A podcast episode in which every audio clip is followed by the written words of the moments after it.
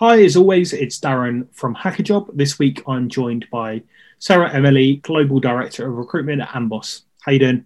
Hi, I'm good, thanks. How are you? I'm very good. Thanks for asking. So, always the question I ask at the start of this is for the guests to introduce themselves, talk about their background, how they got into the position they are now. So, give a bit of a, an overview just in case someone hasn't come across your profile before.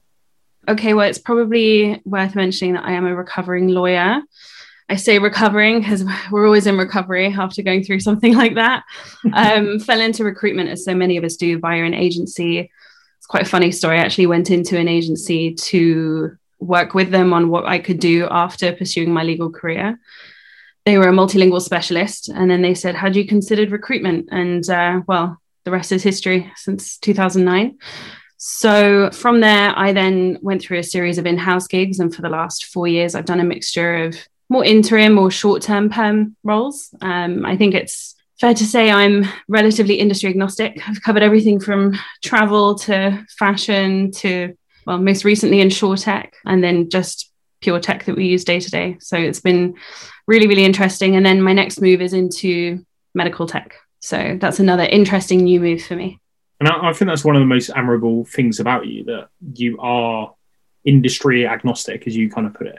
There's a lot of people when you look at their backgrounds, they go from I don't know e-commerce to e-commerce to e-commerce because that's really all they know.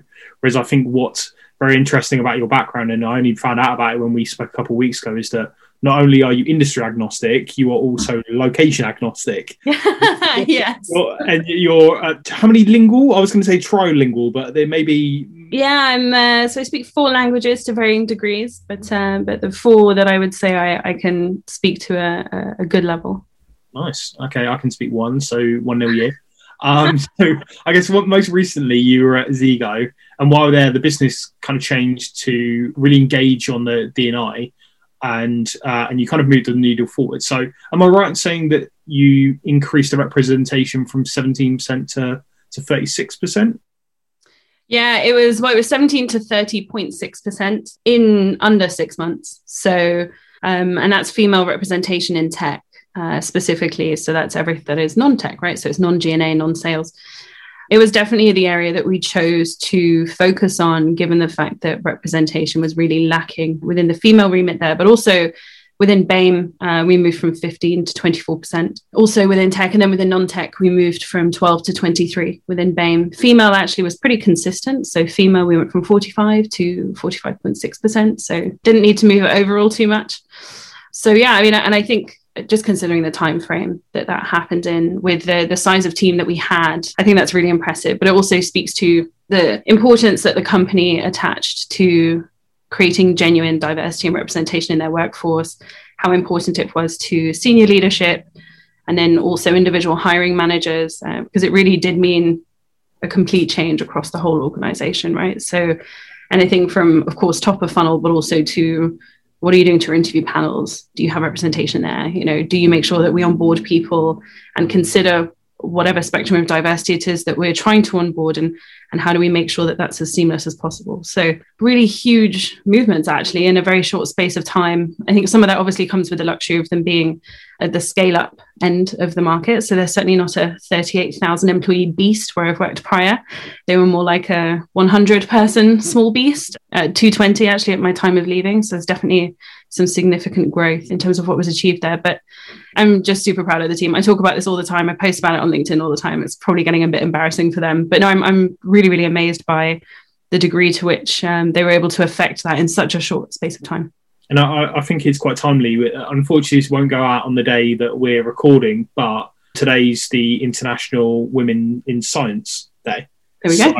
Uh, very timely. And I think I saw, saw a scary statistic this morning that the way that when companies are talking about increasing diversity, a lot of companies are talking about, oh, we need to do it through promoting more STEM courses at university. But I saw that the average diversity within engineering at the moment is 14%. But if you look mm. at STEM courses, is 19%. percent mm hmm So it's going to be a long time before we really see true diversity across teams. I think that there is a, a misconception that suddenly there's 50 50 diversity split in universities where it's not. So it's right. going to be a long, long time before we really see the the effects of this.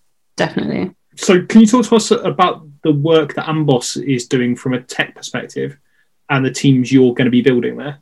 So Amboss is an interesting one, and obviously I'm super new, so I'm still definitely finding my feet here. But I do know that they're concentrating on making sure that their org health is where it needs to be in order to continue with their expansion. So they're currently they have uh, a consumer base uh, across 180 countries, and so in order to make sure that you know all of these different people are serviced and taken care of, and they have access to the product, etc., and that the the user journey is where it needs to be. Tech is definitely the predominant focus the interesting part I think about this in particular, though, is also that you need to make sure that the content, not just the app itself, but the content is as up to date as possible. Um, and obviously, medical research, etc., becomes obsolete pretty much the minute it's printed. So, obviously, this is not a print platform, but you do have to maintain how up to date uh, all the information is on on something like this. So, there is definitely a big focus on growth, but I think at the moment they're at the stage in their in their growth and development in terms of their their scale up journey where they're also making sure that they're hiring the right people. And so there's a really big focus on quality of hire. And that's certainly going to be what my team and I are going to be looking at predominantly uh, over the next 12 months. So, picking apart something you said there, I think that's really interesting that it often is the quality of hire that when you're scaling up a business, I think it's very, e- we could all go and get 50 people and to start in a couple of weeks time but the reality is that if you cause so much carnage that it damages the business as it's scaling that you probably will never recover from that. So it seems like a good approach to take things a little bit slower rather than just simply go we need to hire 150 people tomorrow. Well, and also, what what do people base this on? I think a lot of companies focus on we need to grow by this many people, and that's probably true if they maintain the results and uh, you know the speed of their operation and the well frankly the efficacy of their operation. But what if there are improvements to be made? What does that mean for your end headcount number? And then do you still need the same number of people? Do you still need them in the same roles? Can you use technology to override some of these roles and hire some of these heads into a very different area of your business? So i definitely think this is a good time to do it before you hit a really aggressive number of people that then that change is, is far more difficult obviously to achieve once you're you know 2000 people. So i think making these sorts of changes under 500 is probably a good place to start. Um, but certainly quality of hire will be it's usually something that comes later in the recruiting cycle but quality of hire is going to be uh, definitely something that we take a look at. I'm hesitant to speak too much about it because it is brand new but early indicators definitely are that we will be using some of the experience i had with my previous team across dni um, and certainly reporting and hiring enablement will also come into that. So things like your unconscious bias training, interviewer training, things like that are going to be part and parcel of all the fun things that we need to do to achieve some of the growth goals that they have. And I know the start date hasn't officially started yet, but I think one of the challenges that is happening with anyone that starts, and I've had a couple of new starters, is working remotely. But I think what's interesting about yourself is that you're going to be working remotely in a different country from where you're living. So, like, how are you finding that transition before starting, and, and how are you going to get around that for the, the first couple of months?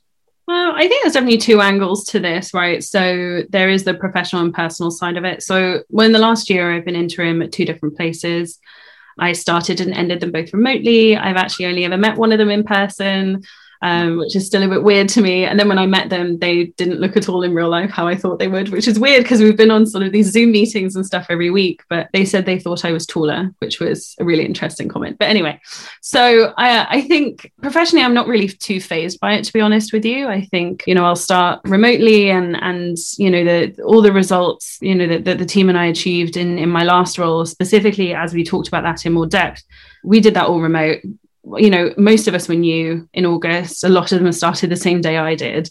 And then we we still managed to to make some pretty major strides. And so I'm not I'm not at all nervous professionally. I think my preference or and I'm hesitant to call it frustrations because I don't think that's quite right, but my hesitation I think comes from not being there in person. It's more of a, a personal frustration because I know I will be moving and I know that I will meet these people in person. And this is now a permanent role in contrast to my last two positions, right? So I think my any kind of frustration is purely personal and the fact that I just want to get settled. Obviously, I need to move all of my staff. And so there's this personal side to it. But I'm not actually nervous about starting remotely or in a remote country because, well, to your point earlier, I'm a bit country agnostic as well. So not particularly nervous about having teams in different places. Um, certainly during my time with Uber and Net-a-Porter, for example, my teams were all over the place, honestly. So um, yeah, not not super nervous about it, but just eager, eager to get settled, get started properly, meet everyone. But you know, pandemic not permitting, yeah. we'll just find a workaround. so there we are. And I think all the listeners are now going to be wondering, how tall are you? Because you, I'm only five two. It's really, it's just, it's so funny. I don't know why it was just the first comment that came out, and and he was like, "Oh, I, I thought you'd be taller," and I was like, "Okay, well, sorry." Wow. I am. That's all I am. so another topic that led to some great debate last time we caught up was talking about the UK leaving the EU. Oh, yeah. Um, and I know the impact of Brexit is something that you're particularly passionate about from a talent perspective. So, how do you think that Brexit will affect the UK businesses long term? This is not a cop out, but I really truly think it depends on industry, right? Because I think if you're, for example, an FMCG brand, then I think you face many different complications. Or if you're an e commerce brand and you're importing or exporting any kind of physical goods, you have very, very different talent issues from an entirely online company, right? So I think there's a few things. Uh, it depends on the level of talent, I think, as well. So if you're looking at really junior level talent, I think actually it's going to be a bit of a struggle in the short to midterm.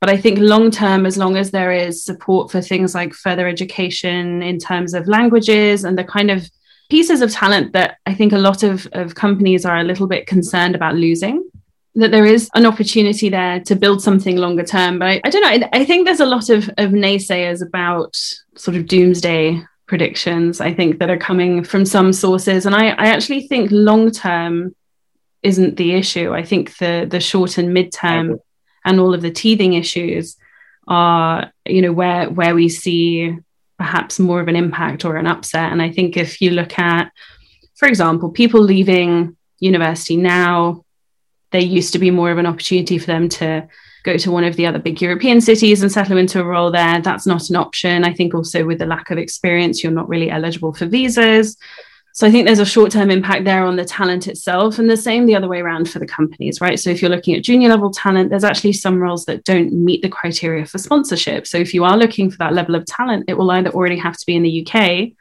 or you'll have to settle for a stepper upper role, perhaps with homegrown talent. Mid range talent, I think, is a different one because obviously more of them are eligible for sponsorship of some kind. But then are you able to offer sponsorship if you're a much smaller company? There's there's this cost impact right? And so i think when we were looking into it you're looking at about 5k for a three year visa for some of these guys. And so i do think there's some some costs. And again it will depend on the size of the organization as to whether or not they're able to support that or are they going to ask candidates potentially to pay some of that? I know that a couple of the fees associated with it have to be paid by the company, but the others could be paid by the candidate. Is that fair? And so on. So yeah, I know. I know this is a bit of a around the houses answer, but I really think it is so for the long term. If we get it right, that is a big if. I realize. I agree. If if we get it right, and if there is that education, and again, you and I are probably of a of a generation that was quite Eurocentric, and that focus may dissipate over time from Europe to more of a global view. And so, actually, I think if the availability of the right education and if the kind of retraining of the focal point could provide you actually with a very different viewpoint longer term. But short term and mid term, I do see teething issues. Great example. I received my new work phone and had to pay import duties on it. so, so there you go. yeah, we've, um, we've, been trying to send merch because our engineering team and some of the talent team are based in Iași in Romania. Mm-hmm. And we've been trying to uh, send them their merch. And I believe it's still stuck in Bucharest. Um, yeah. It's stuck there for a number of weeks now. So there is obvious danger on that side or obvious annoyances on that side. And I think something interesting you, you picked up there is that will the candidates pick up the bill of this when it comes mm-hmm. to sponsorship? What I'm wondering is will it lead to companies paying candidates less because they're saying that, look, we're going to pay you less because we're picking up your visa. So actually, we're not paying any differently for this role. But you're going to earn less. So will it drag down the, the salary of of engineers? Uh, is an interesting question, I guess. Well, I think it's a really short sighted view for companies to take. Yep. And like the attraction of working in the UK only goes so far. And if that results in a five to 10K reduction in what you earn, then there are lots of other tech hubs. You know, I think the Netherlands has, again, this is probably a bit controversial, but I think the Netherlands has actually really benefited from Brexit and the lack of planning around Brexit. Certainly, a lot of companies that either had bases in the UK or homegrown in the UK have sought to incorporate themselves within the Netherlands or Ireland.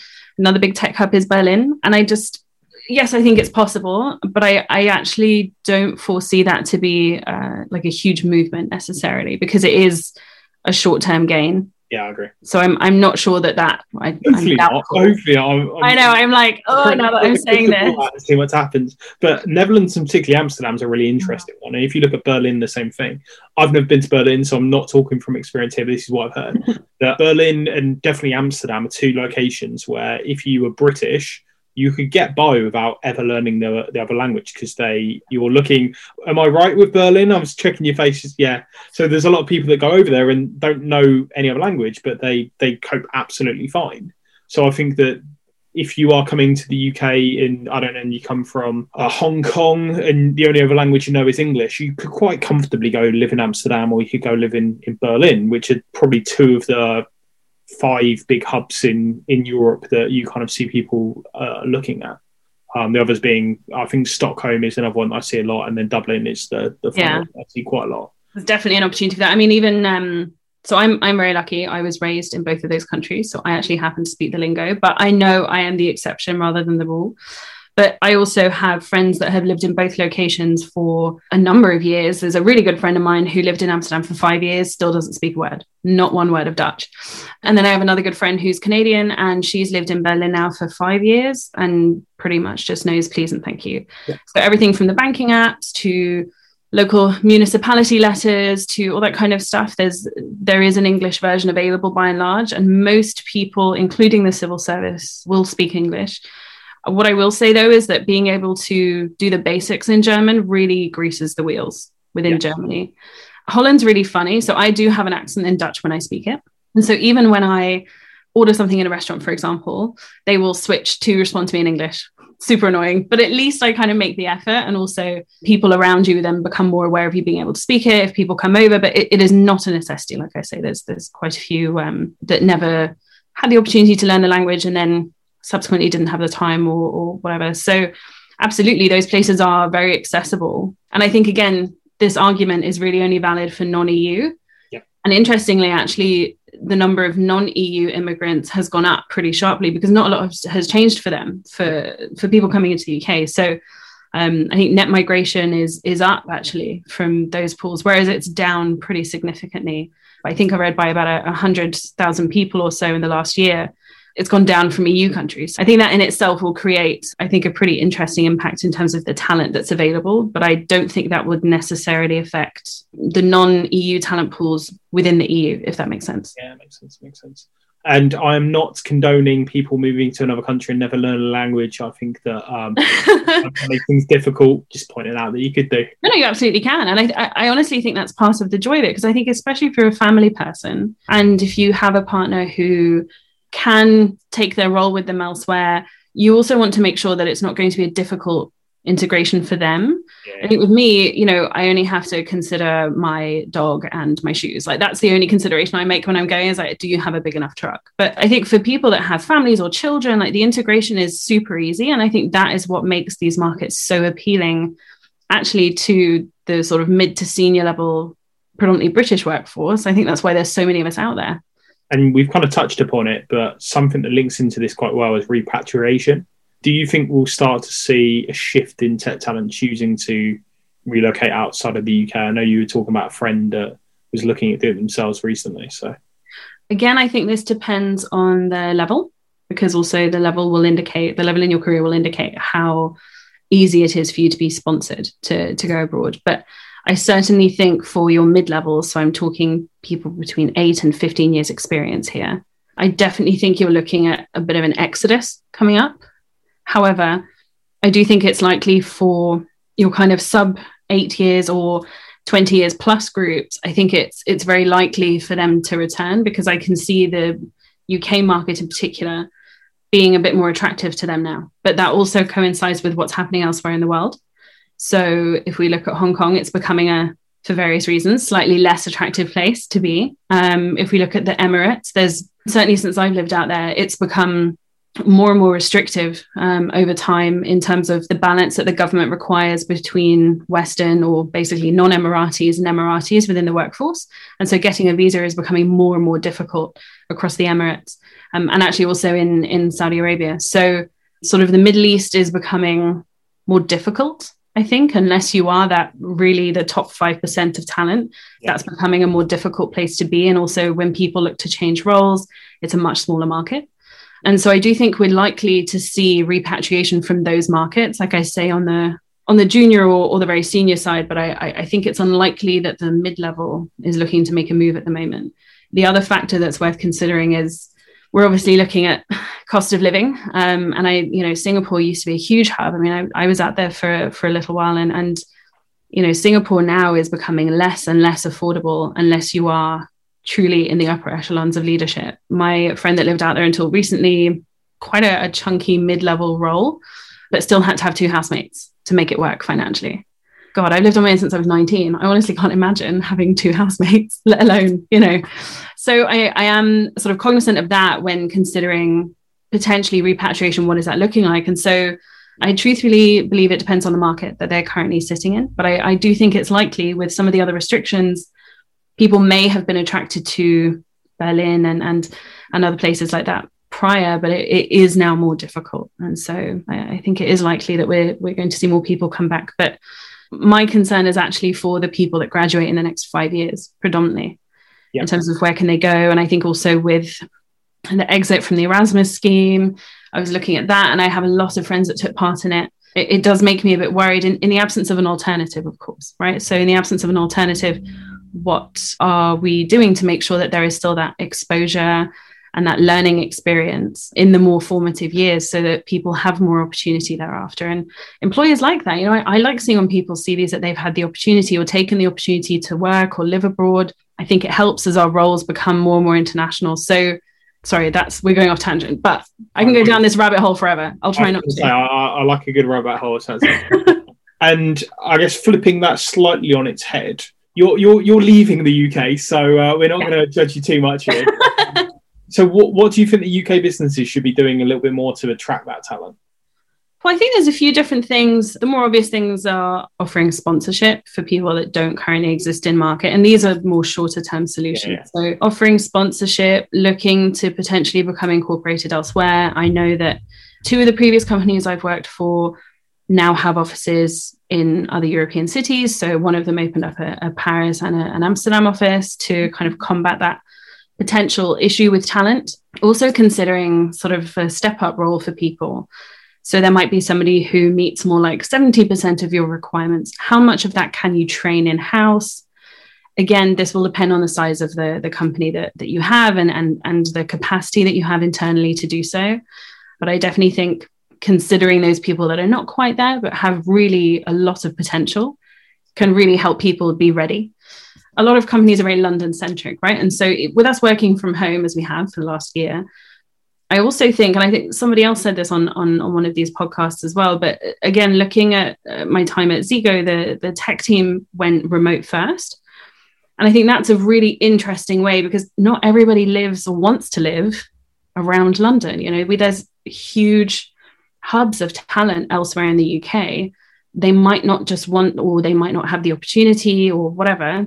They're not in London. And so I think that's also really important to consider, especially when we're all remote. We've now have business cases where it's been proven that we can all go remote and still be very effective in our roles.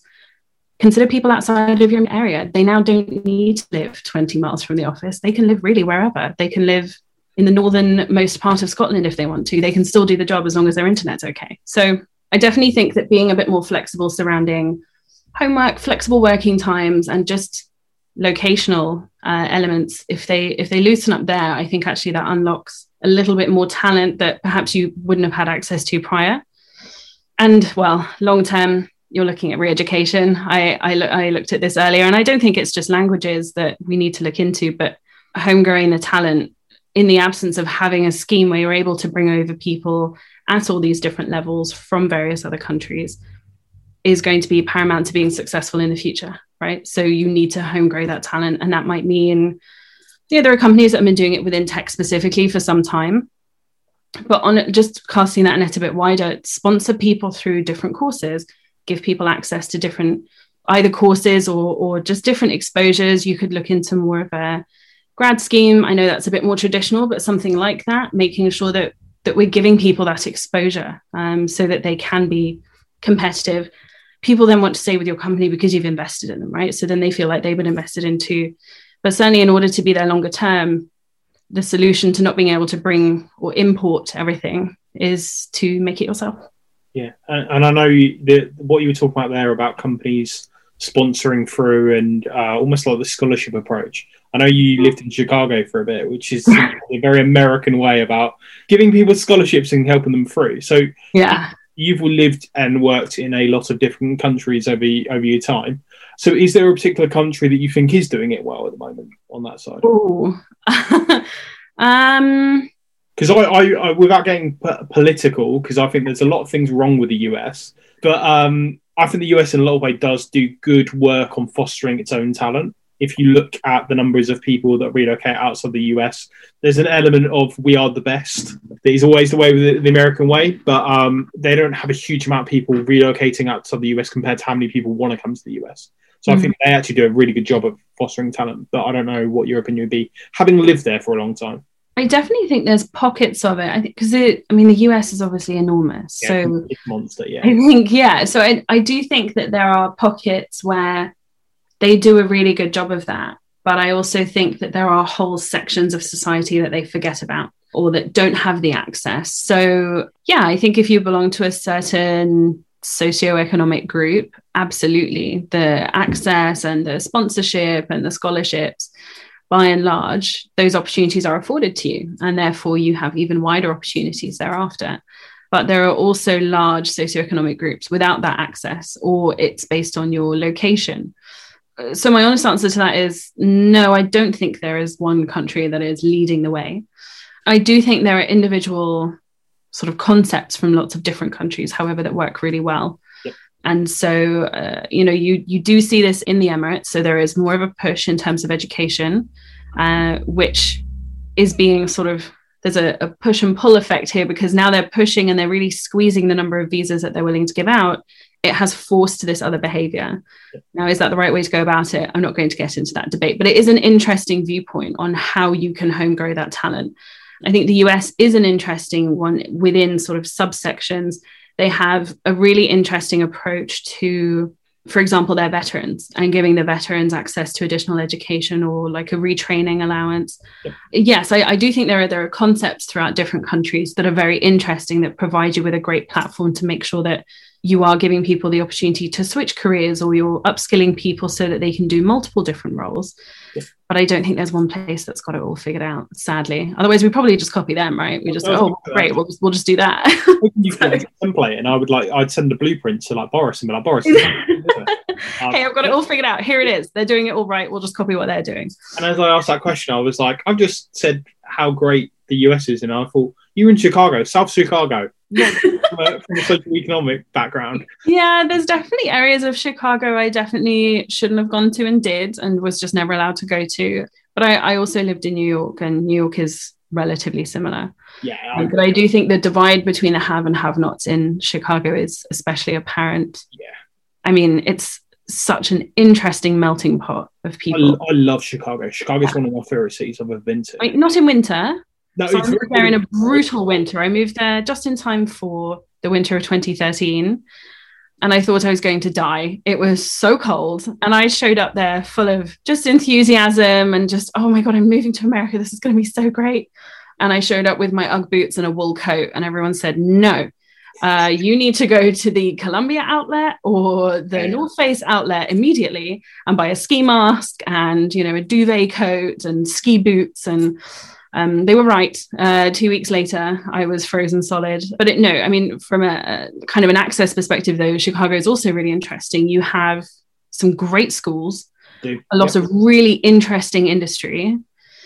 I mean, it was where it was the lifeblood of the the print industry for a long time. But there is also a huge homeless problem Yeah. in Chicago. We're, go- we're going off of uh, recruitment topics here and just talking Sorry. about no no no no no I find this interesting I'm sure a few people that listen will find this interesting like as you're going if we're talking about the have or have nots as you're going on the uh, on their like metros essentially I don't know what they call them in Chicago but you can just see the homeless population like I remember being on one and there was just a guy laid across the um sleep, sleeping during like just middle part of the day just out of the cold and we Yeah. went we went to uh, a Cubs game so baseball game for anyone listening and I remember turning up and being absolutely frozen, and then seeing people on my way there that were homeless. I'm like, how are you coping with this? Because I'm, co- I'm I'm going into a stadium where it's fairly warm. It's still pretty cold, but it's fairly warm. Yeah. And this is your life that you live like this. So Yeah, it's it's a it's a brutal place because it truly it has all of the seasons, so it's equally as unforgiving in the summer yeah, um, as it is in the winter. So it's uh, it's it's a strange place, but it's I mean it's not unlike San Francisco. San Francisco certainly has a bigger homelessness issue, but it is a it's it's just such a strange environment. Not that obviously we don't have it in lots of European cities because obviously we do, but it's a it, it is a really really strange city. But I absolutely love it. so I, I guess as a final question, what's your opinion on the future of hiring? And I think at this point, let's look at this from a global scale because Yeah. I think it'd be good to look at it from that side as well. The future of talent uh, well talent will be less mobile so i think that will push for this kind of the geolocational approach that i talked a bit about earlier for london specifically. As i said we would look at a much wider remit and some companies have already started doing that so we'll hire in scotland even though we're in london and so on. But i think actually we're, we're looking at much more of that um, over time. So people will hire people in different cities across multi mega regions. Um, so I think that will, the location of the talent over time, I think it's been accelerated by the pandemic, not necessarily because of it, but the viewpoint has been accelerated because of the fact that we've all been forced to work from home for a year. Talent is more mobile in that sense. So we don't need to necessarily be in a particular place. Um, and so I think that's that's quite an interesting shift for especially newer companies i think that gives them more of an access to or, or smaller companies rather or companies with smaller budgets startups etc i actually think that creates more of an opportunity for them because it doesn't necessarily mean that you have to hire everybody in one place or you have to find them in london where obviously your talent will be more expensive or even in the bigger cities right? So it just gives you a lot more freedom.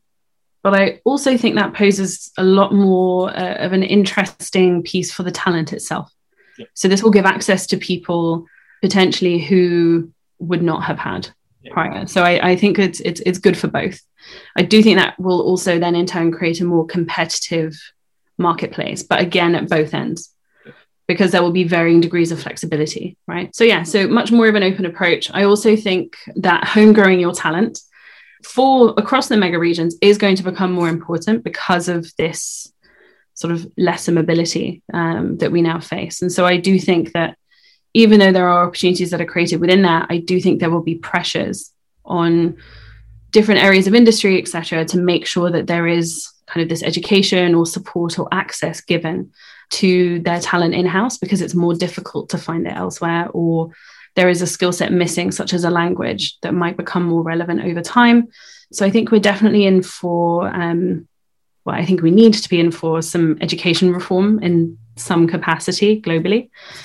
I do think there are markets that are going to suffer as a result of this, sort of particular markets. And I know we've mentioned some of them. So, like Hong Kong, obviously, is a bit less attractive. And I think that there are going to be some depression, sort of some depression of of this influx of Western talent, if you want to call it that, into the Emirates, for example. So, I do think that there are going to be markets that, in the short term, will see a, a structural change overall. But I don't know. I think my bottom line on talent is I think there's a lot of opportunity that's been created by both the pandemic and what it's done to the way in which we work, but also some of our, let's say, political changes um, that we've experienced globally over the past 12, 12 months or so. So I actually think there's there's a lot of opportunity that can come out of this. Nice, and uh, I, I liked your your final line there where you kept it very brief what we were talking about. I think the listeners will, realize what we're saying.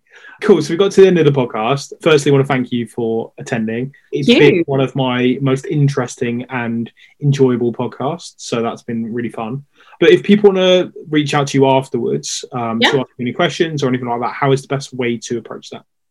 Oh yeah, just um just email me. I actually don't even know what my new work email is going to be yet. So let's do my personal email. Yeah, well, yeah, of course. Duh. Yeah, so LinkedIn me. Absolutely, I'm usually pretty good at responding. But and then I'll I'll put my new email up on LinkedIn. So um, just please don't cold call me because agencies keep doing that and I absolutely hate it. So please don't do that. But yeah, LinkedIn, email. I'd love to hear from people, especially if they have more ideas about kind of the mobility of talent and how else to base people across different countries if you're a smaller company.